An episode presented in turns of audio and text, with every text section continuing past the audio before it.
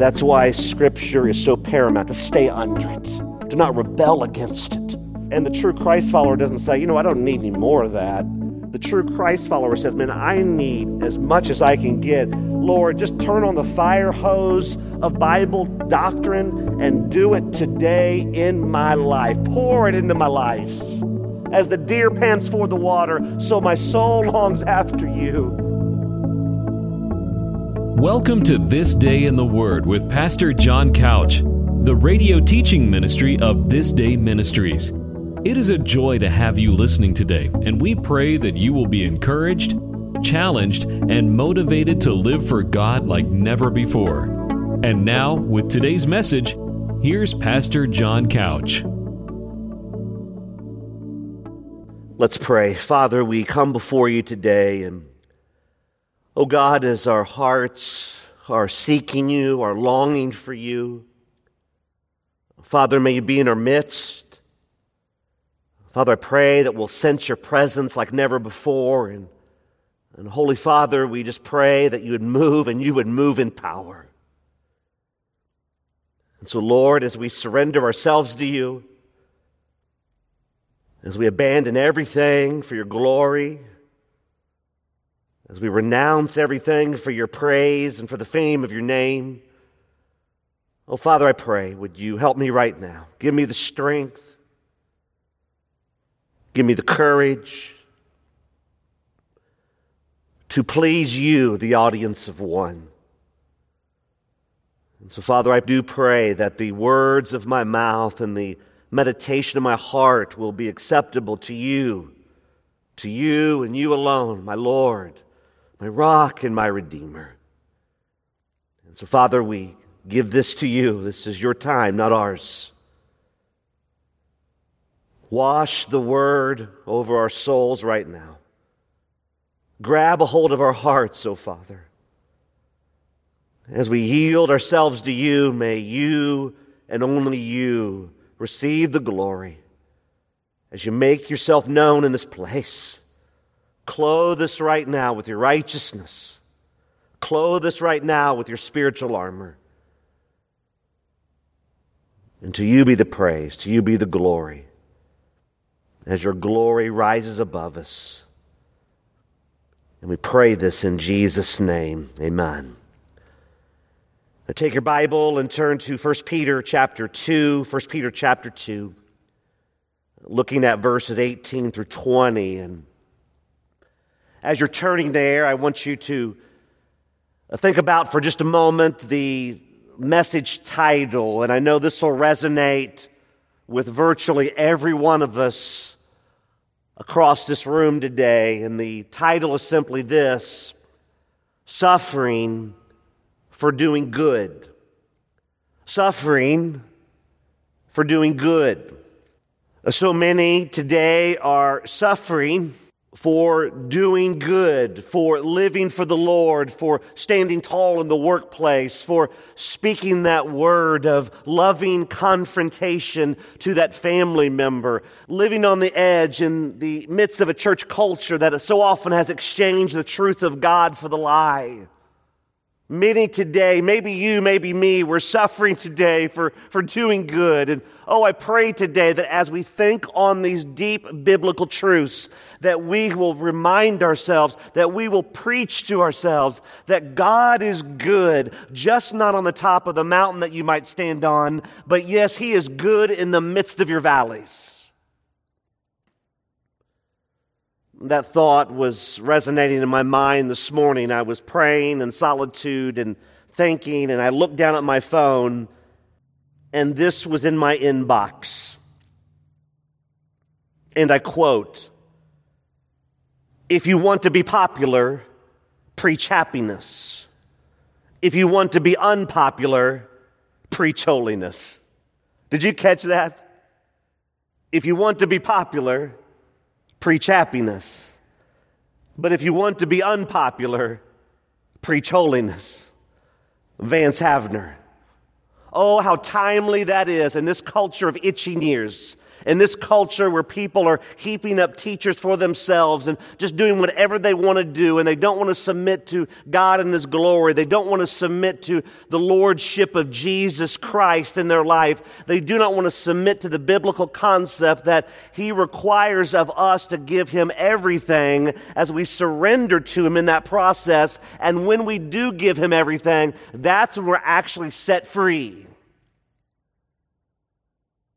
I was reminded as well this morning that Ravenhill once said that if Jesus preached the same message that ministers preach today, he never would have been crucified.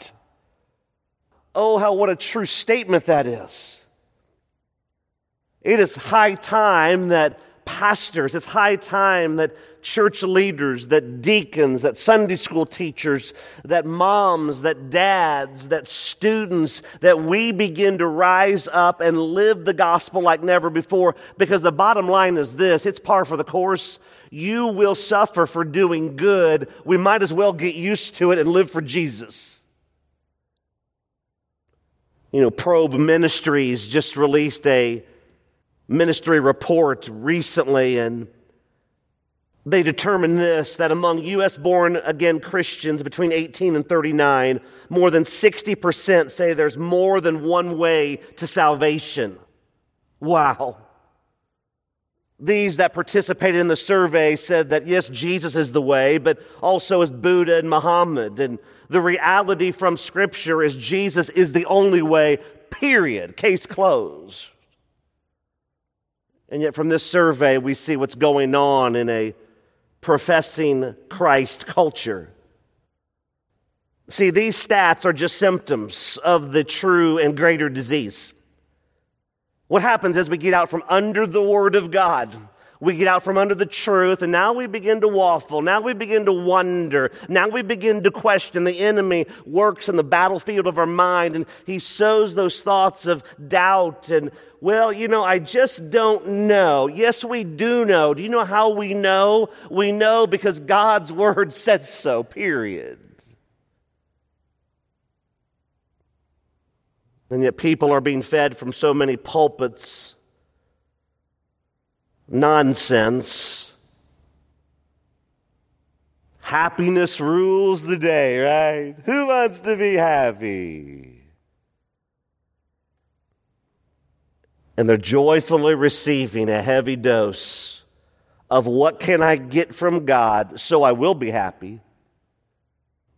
When the true believer craves and hungers and thirsts and is desperate for in a dry and weary spiritual land. They're craving for the meat, the raw truth, the raw gospel of God's word as they exclaim, the true believer, Oh God, woe is me. What can I give to you, oh God, so that my life will be more holy?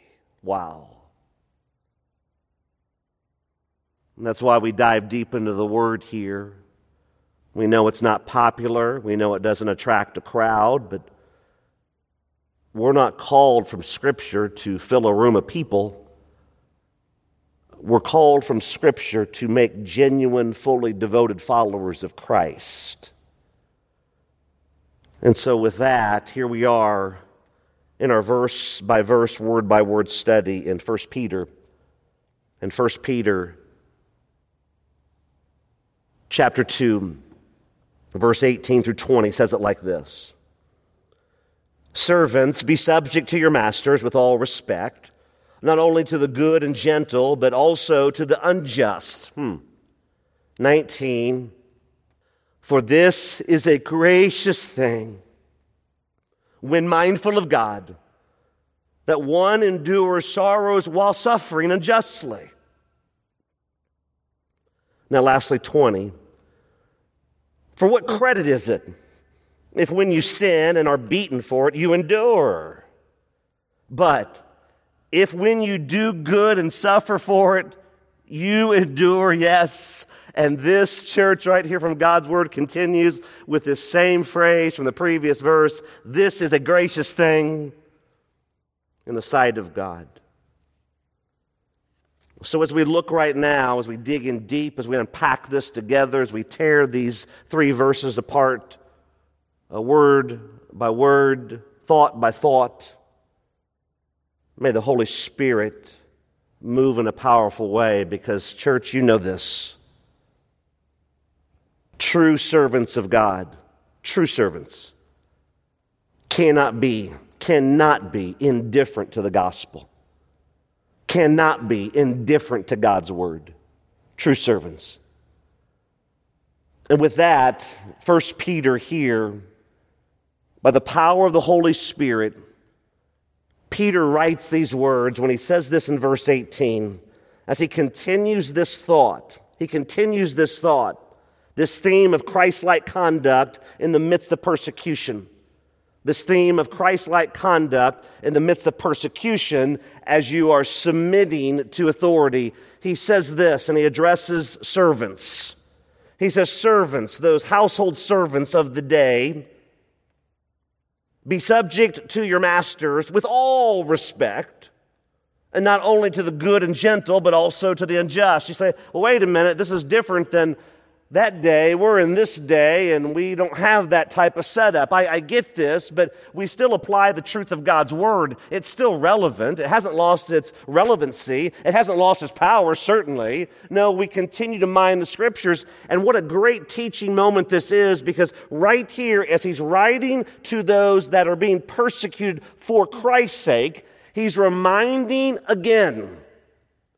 He's reminding again Watch how you react because if you don't, you're going to blow your witness. You say, well, what do you mean? Well, look right there in verse 18. These servants are to do something.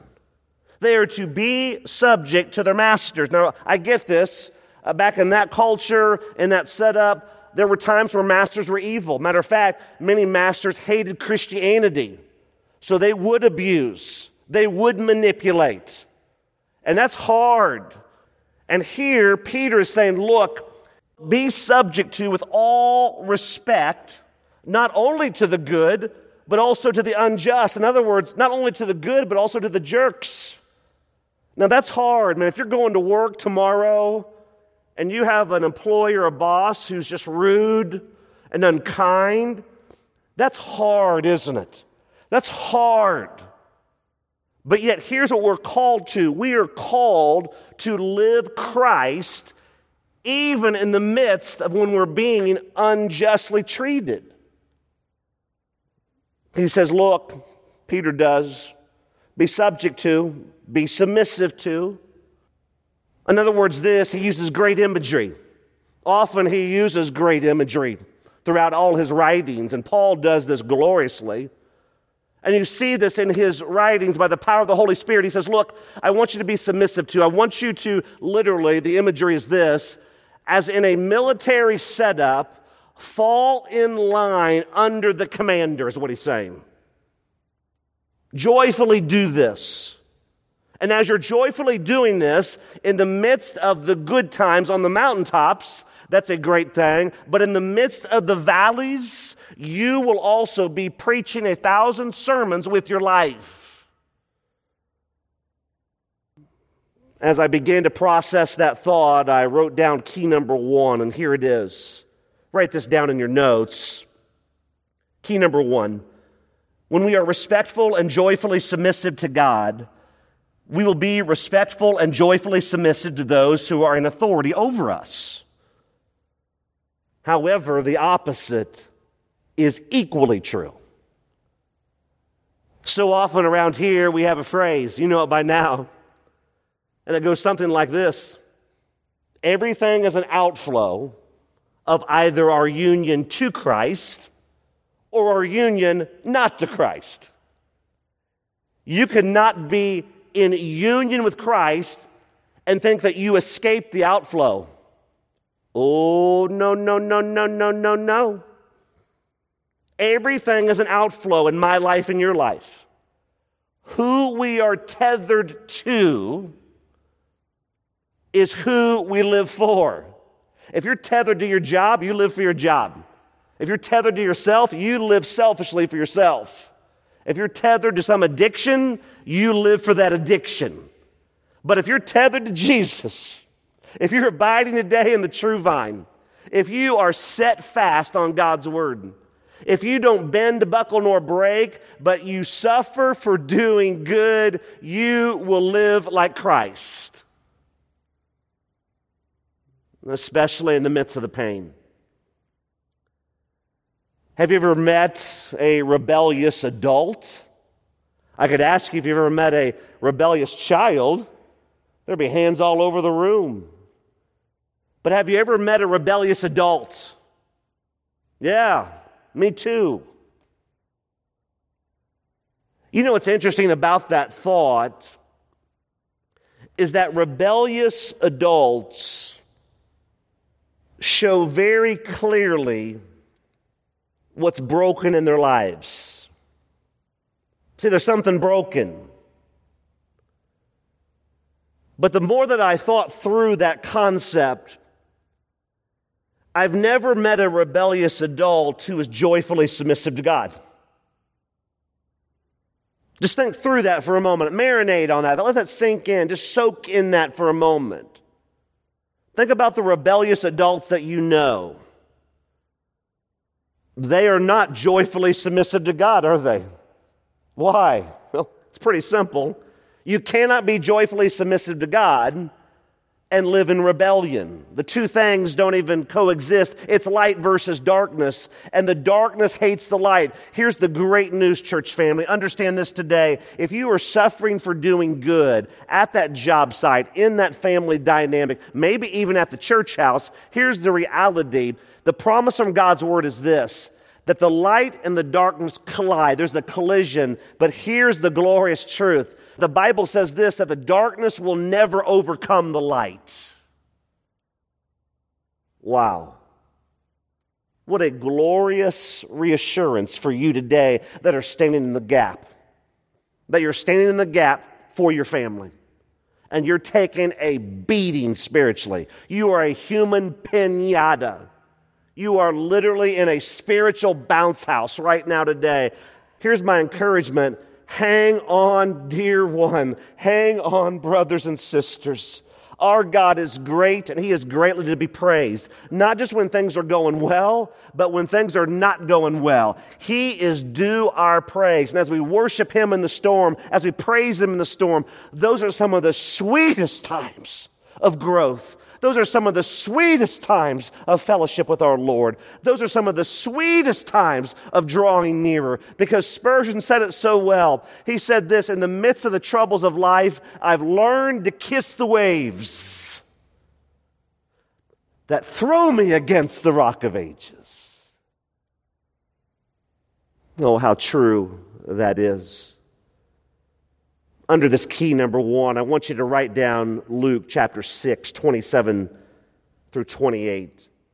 Here's what the Word of God says But I say to you who hear, love your enemies. Whoa. Do good, there it is. Do good to those who hate you. Bless those who curse you. Pray for those who abuse you. Has Luke lost his mind. I don't know about you, but when I'm slandered, when I'm persecuted, all while doing what God is asking me to do, to proclaim the truth without fear nor compromise.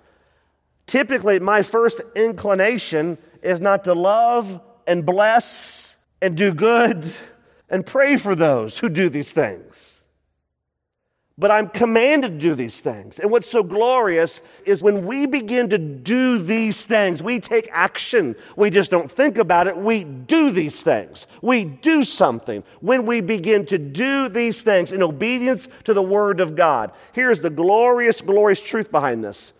We may actually see repentance in those folks that are doing the abusing spiritually. But even if we don't, our conscience is clear. And what happens through that? We know deeply and truthfully that as we walk in obedience to God in the midst of the pushback, in the midst of the undermining, we know confidently, God. We know confidently, church, that our God's going to bless our faithfulness and our obedience to Him. As you marinate on that thought, look down in your Bible right now to verse 19. Peter goes deeper. He explains this. He says, Look, for this is a gracious thing when what? When mindful of God, one endures sorrows while suffering unjustly. Huh? Wait a minute. Wait a minute. I'm to, with respect, and Luke just showed us that we're to bless, we're to pray for, we're to love those that come against us. And now as I look in 1 Peter chapter 2 verse 19, he says, this is actually a gracious thing. This is actually a charis thing. This is actually an unmerited favor thing. I know it doesn't make any sense, but are you telling me, preacher, that it's a gracious thing and a praiseworthy thing to be persecuted unjustly? And my answer from Scripture is a resounding yes. Actually, take it as a compliment. When people persecute you for standing tall for the gospel, take that as a compliment as you boast in the Lord. Satan's minions don't persecute and slander those that are already working for Satan. He eggs them on to persecute and slander those who are working for King Jesus. Take it as a compliment that when you get persecuted and slandered unjustly, you're treated unfairly, you are mistreated because you live for King Jesus. Take it as a compliment. It's amazing how that will rock your world. Think about that as you go forward in life from this day forward, that when you receive those type of mistreatments and you begin to go, wait a minute, okay, man, this is painful, it hurts, I don't like it, but wow, okay.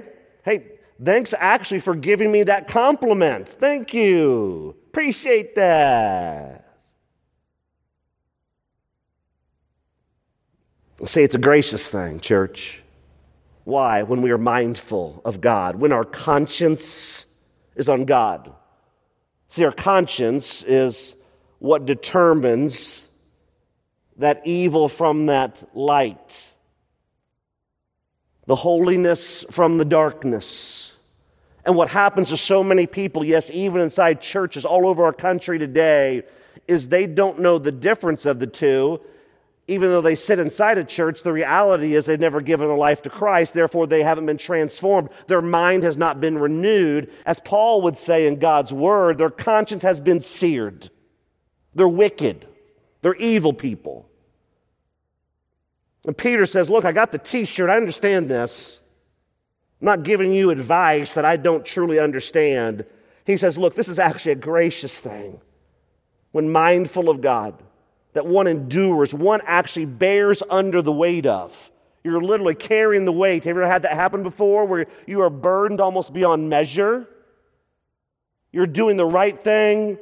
You're pursuing God and His glory and His word and His truth. You're seeking to make disciples. Your life is unraveling in the process. And it's so easy to go, God, what are you doing? God, why are you allowing this to happen? I'm serving you in all these areas. I've surrendered my life and my family's life to you for your glory, and you repay me with a big bag of suffering. Don't lose heart, church. God's working. He's working in the midst of your pain. Because that suffering is producing something. It's producing something in us. And don't forget this it's a billboard for God's glory because how we react to the suffering is a neon sign that shows the world who we truly live for, not circumstantial living based on our circumstances, but it shows a lost and dying world that we live for the King regardless of if he goes our way or not. So many people right now today are going Jesus' way because, quote unquote, he's going their way. But what's going to happen is when he decides to go, you know what? I actually got something different planned here for my glory and for your good, and he takes a different route, you're going to see a lot of people bailing off the Jesus ship. And it's just the reality of this post Christian world we live in. That's why key number two in your notes is this. As strange as it may sound, the person whose affections are on God in the midst of the suffering from mistreatment are actually a recipient of God's grace. Write this down. Key number two as strange as it may sound to your flesh, the person whose affections are on God in the midst of the suffering from mistreatment are actually a recipient of God's grace. You say, well, how do we know this? Well, I'm glad that you inquired. Here's what Paul writes now. So Peter's writing to the believer then and to us today, and now Paul is going to connect the same dots as he writes here to the church in Philippi. And he says this in Philippians chapter 1, 27 through 29. He says this only let the manner of life be worthy of the gospel of Christ. Did you catch that? He says this only let your manner of life be worthy of the gospel of Christ. Why? So that whether I come and see you or am absent, I may hear of you that you are standing firm in one spirit, with one mind. You are striving, you're laboring side by side. You're linking arms, you're shoulder to shoulder, is what he's saying. Why? For the faith of the gospel, not for self, but for the faith. And then he says these words in 28 of Philippians 1 and not frightened in anything by your opponents Opponents? What are you talking about, preacher? Yeah. When you stand tall for the gospel, you have now stirred Satan's hornet's nest. And he's going to release his minions on you with his fiery darts. Matter of fact, Paul said it like this in 1 Corinthians For there is a great and effective door that's been opened to me, and there are many adversaries. Oh, how true it is. But Paul goes on in this Philippians 1 27 through 29, and he says this about those opponents. He says, This is a clear sign to them of their own destruction. Wow. Man, when you're not frightened of them, Proverbs 28 1 says it like this The wicked flee when no one pursues, they're paranoid. I got to get out of here. This is too convicting. The wicked flee when no one pursues, but the righteous are as bold as a lion. You see that today, church? In the midst of your suffering, your persecution, when your affections are on God in the midst of the suffering from the mistreatment, it's actually a reminder of God's grace in your life. You're listening to This Day in the Word, the radio teaching ministry of This Day Ministries. All of Pastor Couch's messages are archived and are free to download at thisdayministries.org.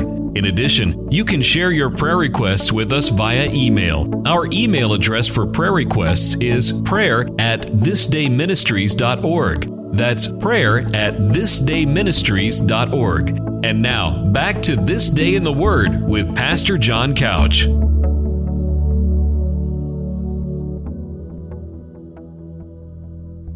And Paul then goes on in that same Philippians text and says, It's of their destruction, but of your salvation, and that from God. And then he says this phrase, and this is the key phrase that undergirds what Peter is saying right here in this text of verse 19 of this first Peter chapter 2. He says this, Paul does, in Philippians chapter 1, 29. He says, For it has been granted to you that for the sake of Christ you should not only believe in him, but also suffer for his sake. This is so glorious. Paul here, previously in chapter 1 there of Philippians, he says this Look, as my chains are in Christ, it's actually for the furtherance of the gospel. Man, this guy had perspective, didn't he? He goes, in the midst of this imprisonment here, it's actually for the furtherance of the gospel because the whole Praetorium Guard, the whole Praetorium Guard has heard about King Jesus. Church, do you understand this? That could have been upwards of 10,000 soldiers. If Paul's on the mountaintop of life, sitting back, drinking sweet tea, the whole Praetorium Guard doesn't hear about Jesus. Do you see how God can use your suffering today to actually spread the gospel? And don't miss this in that verse 29 of Philippians 1. It's been granted to you. Here's the tie in to 1 Peter chapter 2, 19. It's been charis to you. It's been grace to you. Do you see the connection? We always think this that man, grace is all about believing. Yeah, it's all about believing in Christ and giving our life to Him. That's true. But it's also a connection here to suffering. How will we, how will you and I truly know the power of Christ's resurrection if we do not embrace the fellowship of His sufferings?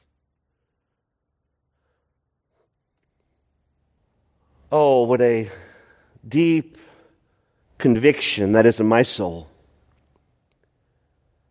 and I pray in yours as well.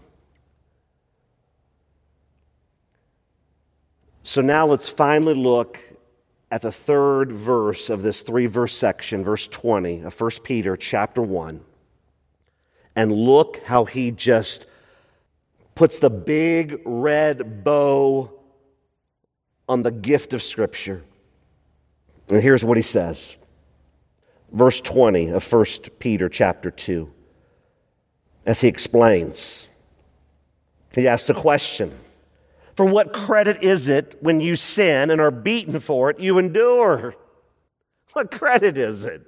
You did something wrong, you got punished. Does everyone go around going, Oh, that's horrible? If I go out here and speed and get a ticket, I pray I'm not prophesying about something that's going to happen. Amen. Pray against that church right now. If I go out here today and get that ticket, I bring it back here to you, you don't all surround me. And you go, Well, tell us about what happened. Well, I was going 80. What was the speed limit? 25. You don't sit back and go, Oh, that's horrible. We're so sad you're being mistreated. No. What you're probably going to say here in a loving way is, Don't speed, knucklehead. You know, so many people are just bending the truth about their life, they're living in denial. It may be a river in Egypt, as we always say, but it's a really bad game plan for the Christian life denial. So many are living in it. Victimology. Everyone else's fault. Everyone's against me. No, actually, maybe people are trying to get your attention as you're living in darkness. What credit is it if we live as Christ followers and we're living in sin at the same time and we talk one way and live the other, and not for the Lord, but for the enemy? What credit is it if we suffer for sinning? There isn't any credit. We deserve it. However, for those of us that do good and we suffer for it, and we endure patiently. This is a gracious thing. This is a charis thing. This is another unmerited favor thing mentioned twice in two verses. I think Peter's trying to tell us something here, church. It's an acceptable thing. And that's why our last key is this key number three. When the truth is on trial, write this down. When the truth is on trial, true Christ followers will suffer unjustly. Key number three, write it down. You need this. Probably by lunchtime. Here it is. When the truth is on trial, not if, but when, true Christ followers will suffer unjustly. I've learned this years ago that when you cast the truth of God's word on the table, it always divides the room. Why? Because you got people that are walking in light and some are walking in darkness, and it's greatly offensive to those who are walking in darkness. Hey, we got to find somewhere else to go. This is just too convicting. They will never tell you that. They'll give you a bunch of excuses. It's called a cover. And they'll give you a bunch of cover ups to go, well, we really don't like this, and we really don't like this over here. We're really not happy. And what they're really saying is this the pursuit of holiness is not for me. That's what they're really saying. I know how that should break our hearts. Darkness hates the light, and I just can't tell you, I cannot overstate how much this happens. And if you're not experiencing peace in your life, in your home, your business, your ball team, your church, you don't have a peace issue, you've got a darkness versus light issue. That's why Scripture is so paramount to stay under it, to not rebel against it. And the true Christ follower doesn't say, you know, I don't need any more of that. The true Christ follower says, man, I need as much as I can get. Lord, just turn on the fire hose of the Bible doctrine and do it today in my life. Pour it into my life. As the deer pants for the water, so my soul longs after you. So here are several verses I'm going to give you in this last section. Watch how we connect these dots about this key number three. As Peter says, Look, what credit is it, church? What credit is it if you live in sin and you suffer for it? There's no credit there. You deserve it. I deserve it. But for those who are doing good today and you're suffering unjustly, oh, my heart goes out to you. I know what it's like. I've been there, got the t shirt. It's painful. But my encouragement is this continue to press on for King Jesus. Get a rope. I mean, a really big rope. Don't get a flimsy rope, get a big, thick rope. Get that rope and tie a huge big knot at the end of it. And on that rope, just write the name of King Jesus in red. King Jesus in red. Just write it on there. And what you do, you hang on to the end of that rope. You hang on to Jesus in the midst of your storms and watch him prove himself faithful. Watch him prove himself mighty. Watch him prove himself to say simply this that I am greater than the storms in your life. And here are the words from Scripture that I pray will bless and encourage and challenge your soul today. Here Paul writes to Timothy in 2 Timothy chapter 3 verses 12 through 13. 2 Timothy 3 12 through 13, he says this Indeed, all who desire, all who desire to live a godly life in Christ Jesus will suffer persecution. Wow. All and will. All and will. There are no escape clauses here. There are no detours around the fiery furnaces for the true believer in Jesus. Can't do it, they don't exist. But here's the beauty Christ will either do one of two things.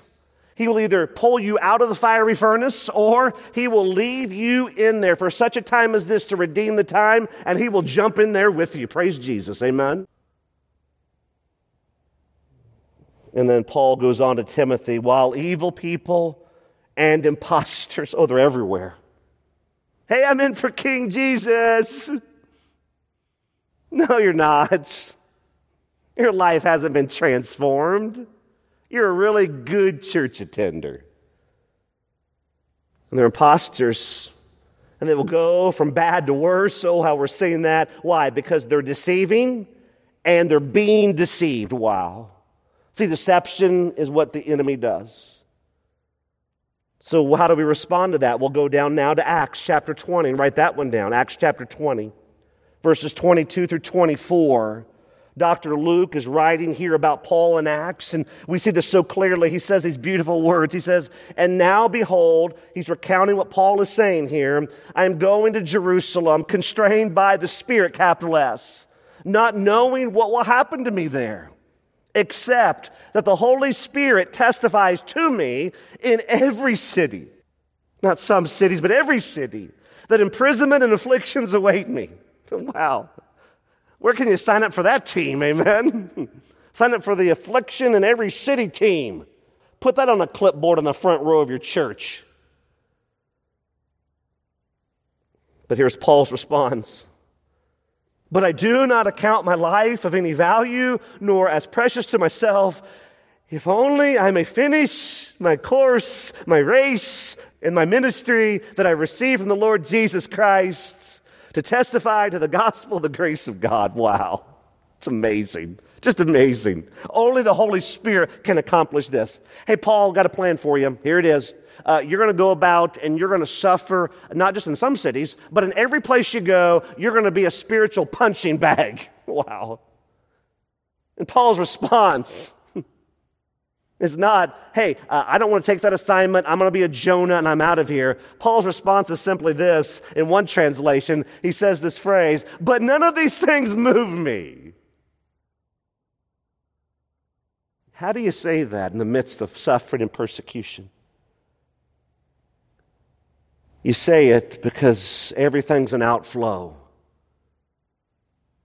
And when you are tethered to Christ, you just keep on trucking. Amen? And then Paul writes to the church in Corinth. Write down 1 Corinthians chapter 4, 10 through 13. And he says these words. He says, We are fools for Christ's sake. Wow, this sounds fun, huh? Listen, it gets much more interesting. But you are wise in Christ, he says. He then goes on, We are weak, but you are strong. You are held in honor, but we are in disrepute. And then he begins to just take off the gloves and show you exactly what his life is really like. Not driving around in luxury chariots, staying at the Ritz Carlton on the Sea of Galilee, signing autographs, building his brand. No. Listen to these words from the Apostle Paul. To the present hour, we hunger and we thirst. We are poorly dressed and buffeted and homeless. And we labor, working with our own hands. When, not if, but when reviled, we bless.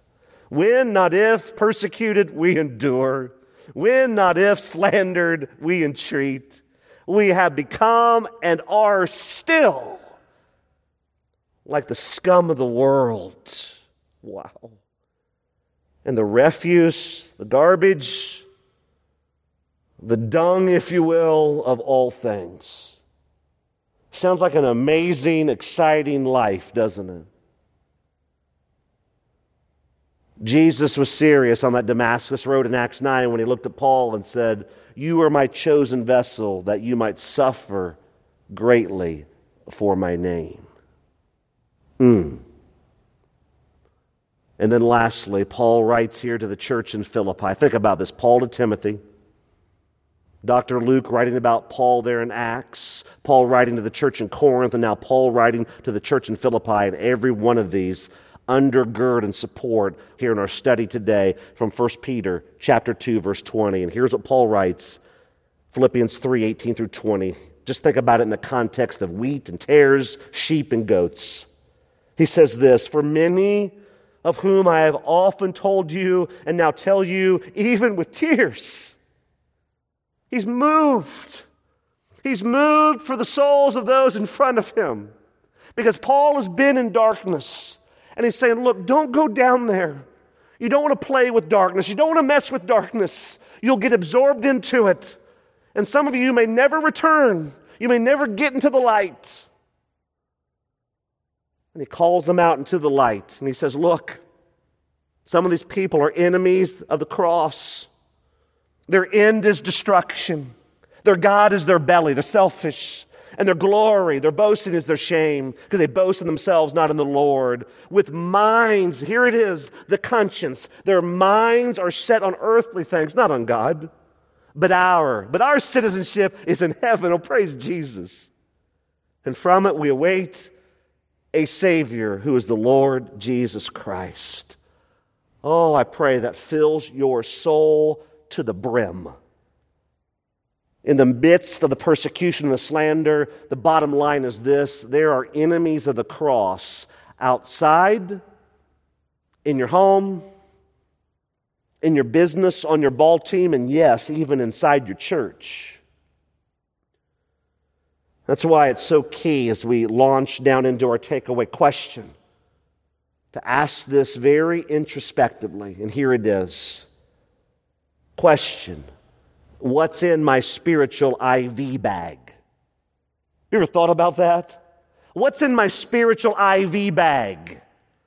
All of us are carrying around a spiritual IV bag. Everyone is. And if our answer is nothing, trust me on this, that's something. You may have a big bag of nothing in your spiritual IV bag, but that's something because everything's an outflow. And if you got nothing in there, no wonder you got nothing in your life. What are you putting in that spiritual IV bag? What are you nourishing your soul with today? Don't throw your life away. Don't retire from being a follower of Christ. Are you finishing strong? Am I finishing strong?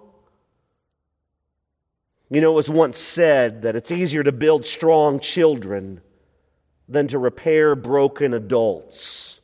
Wow.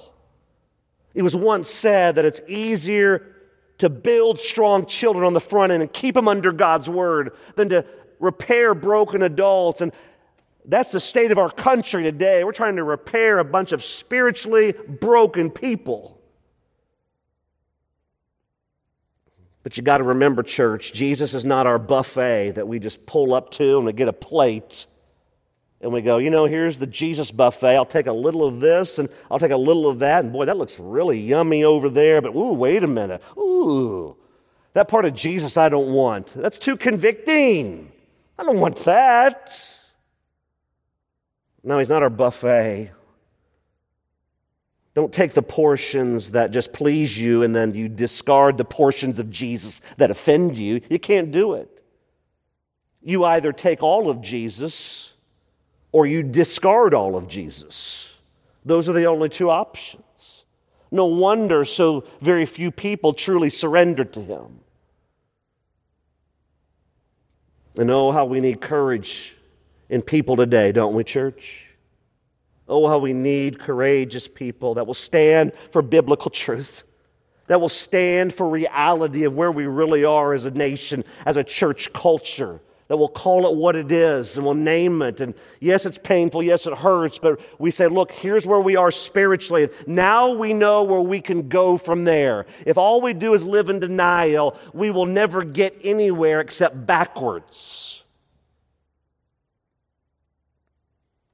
We need some courageous people that will stand. When church attenders are caving everywhere to the darkness, we need church disciples, true disciples, that will stand tall and not continue to bow the knee to the darkness all around us or the fear of man. You know, as once said regarding suffering for doing good, that come what may, let the furnace be ever so hot. Let the waters be ever so deep. Let the shadow be ever so dark. Let the path be ever so rough. Let the pressure be ever so great. But still hold fast your confidence in Christ's perfect love and his sympathy towards you. Wow. Oh, wow. You know, church, there's a story that goes like this. An old grandfather is teaching his grandson about life. Sounds pretty cool, doesn't it?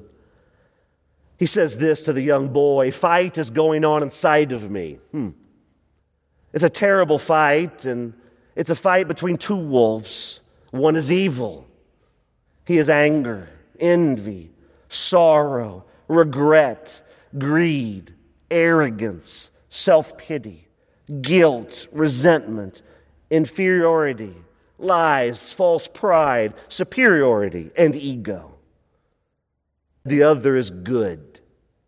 He is joy, he is peace, love, hope, serenity, humility, kindness, benevolence, empathy, generosity, truth, compassion, and faith. He looks at the boar and he says, The same fight is going on inside of you and inside every other person as well. The grandson pondered for a moment and then asked his grandfather this question. He said, Which one will win? Which one will win in these two battles?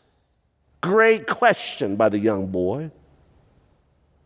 To which the grandfather replied, The one that you feed. What's in your spiritual IV bag today, church? Whatever we feed will begin to dominate and take over our lives. If you're feeding your soul God's Word, you will become a passionate Christ follower of the King himself. But if you're feeding yourself the things of this life and this world, you will further sink into the abyss of darkness unless you repent. You will sink into a place where God is not. See, the action step today is this write it down. When, not if, I am mistreated for standing for the truth, I will seek to have compassion on the souls of those who are persecuting me. Let me repeat this action step. This is so mission critical. When, not if, I am mistreated for standing for the truth, I will seek to have compassion on the souls of those who are persecuting me. Oh, how hard that is. But, church, oh, how necessary this is. You got to remember that it's not personal. Don't take the slander and the rejection against you, the true believer in Christ, personally. They don't hate you, they hate the one who's living inside of you. When you begin to promote truth from the gospel of God's word, it's going to shine a light on their darkness. And people go to great lengths to keep their darkness from being exposed. But we should have a compassion on them. We are not vengeful, we're not trying to get back. If anything, our hearts are just broken. As Paul said, with tears. When you see someone who says they're in for Jesus, but the reality is they're enemies of the cross, that should break our hearts. You should remember 1 Corinthians chapter 1 verse 18 that says this, "For the message of the cross is foolishness to those that are perishing, but to those of us that are being saved, it is the power of God." Oh, that gives me great joy and confidence on one hand, and on the front end of that verse, it makes me weep. The message of the cross is foolishness to those who are perishing. When you proclaim the word, you live the word, you teach the word, you go in the community, you go to the workplace, the family reunion, and you're living Jesus, and you're taking that spiritual pummeling from other people that truly don't know Jesus and he doesn't know them, that should bring us to our knees in desperate tears because they're tipping their hand. They'll give you all the excuses on why they want to get out from under the Word of God, but the reality is simply this they've never surrendered their life to Christ. And so, church, today, if you are suffering for doing good, I pray by the power of the Holy Spirit. I pray. I pray with a passion. I pray with a desperation. I pray that you don't bend, buckle, nor break. I pray you don't lose heart. Keep keeping on because we know that since He's for us, who can really be against us? We know this that greater is He that's within us than He that's in the world. We know confidently from God's Word that God is on our side. And because He's on our side, what can man do to us? Oh, I pray as we prepare to go into the mission field of life this week, may we suffer and suffer well for doing good. Let's pray. Oh, Father, as we come before you, as J.C. Ryle once said, men question the truth of Christianity because they hate the practice of it. Well, Father, I pray today in this time of reflection that we will understand the deep biblical truth that if Jesus is not our everything, something else will be. And God, I pray our hearts are just breaking with tears as the reality is that we are raising up a generation of people all over this country that are joyfully bowing their knee to the darkness while simultaneously, oh God, they're convincing themselves that they're somehow walking in the light, and it's just deception at its finest, oh God. So I pray for those. I pray for those now that they would repent and turn to you. Guard our hearts, keep us in the light. keep us on our knees in desperation. And oh God, may you receive the praise, may you receive the glory. And we pray this in Jesus' name. Amen.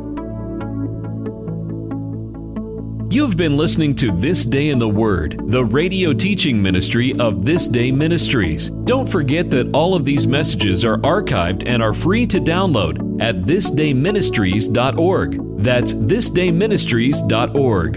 In addition, if you have been blessed by the teaching of God's Word during this day in the Word, we would love to hear from you. Our email address is info at thisdayministries.org. Thanks again for listening as we strive to honor Christ and impact our world as we spend this day in the Word.